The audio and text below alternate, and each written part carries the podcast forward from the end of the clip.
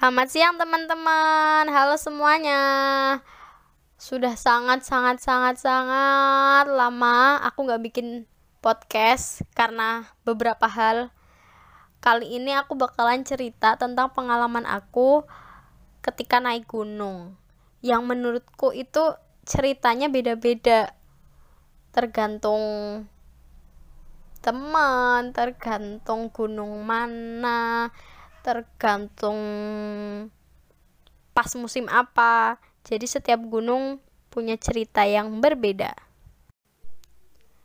Aku mulai dari pengalaman pertama ya. Pengalaman pertama itu aku daki Gunung Lawe di Banjarmangu. Sebenarnya bukan gunung sih ya, lebih ke bukit gitu. Dulu aku ke sana itu sama teman-teman DP. Jadi waktu kelas 8 itu adalah syarat untuk mendapatkan manggar 3. Jadi aku sama teman-teman pramuka ke sana dan dakinya itu gak lewat jalan yang emang udah cor-coran gitu loh.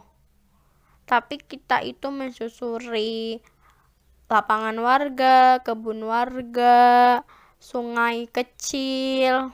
Makanya kayak waktu pertama kali tuh kerasa berat banget.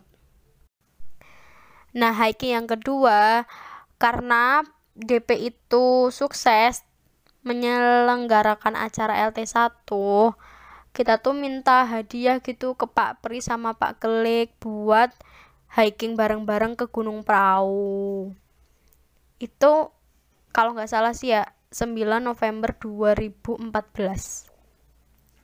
bayangin aja guys tapi kita dari SMP IT menuju basecamp perahu menggunakan telompak atau bak terbuka dengan jumlah orang 23 ditambah dengan suasana yang agak-agak sedikit gerimis, dingin, sempit. Tapi menurutku itu berkesan banget sih.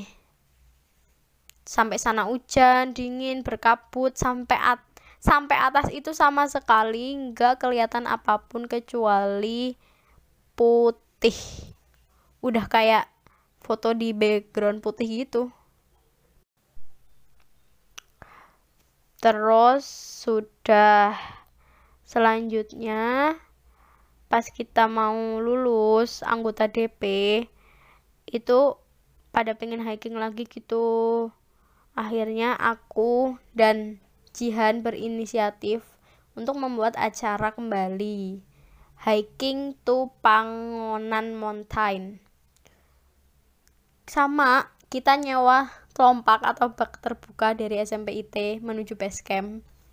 Cuman eh, anggotanya lumayan lebih sedikit sih. Sama sampai atas tuh bener-bener kayak kabut doang putih. Gak kelihatan apa-apa. Pas hampir sampai bawah baru kelihatan pemandangannya gitu. Pemandangan jadi tuh Pangonan itu kayak kita lagi muterin telaga berdadak. Lumayan capek.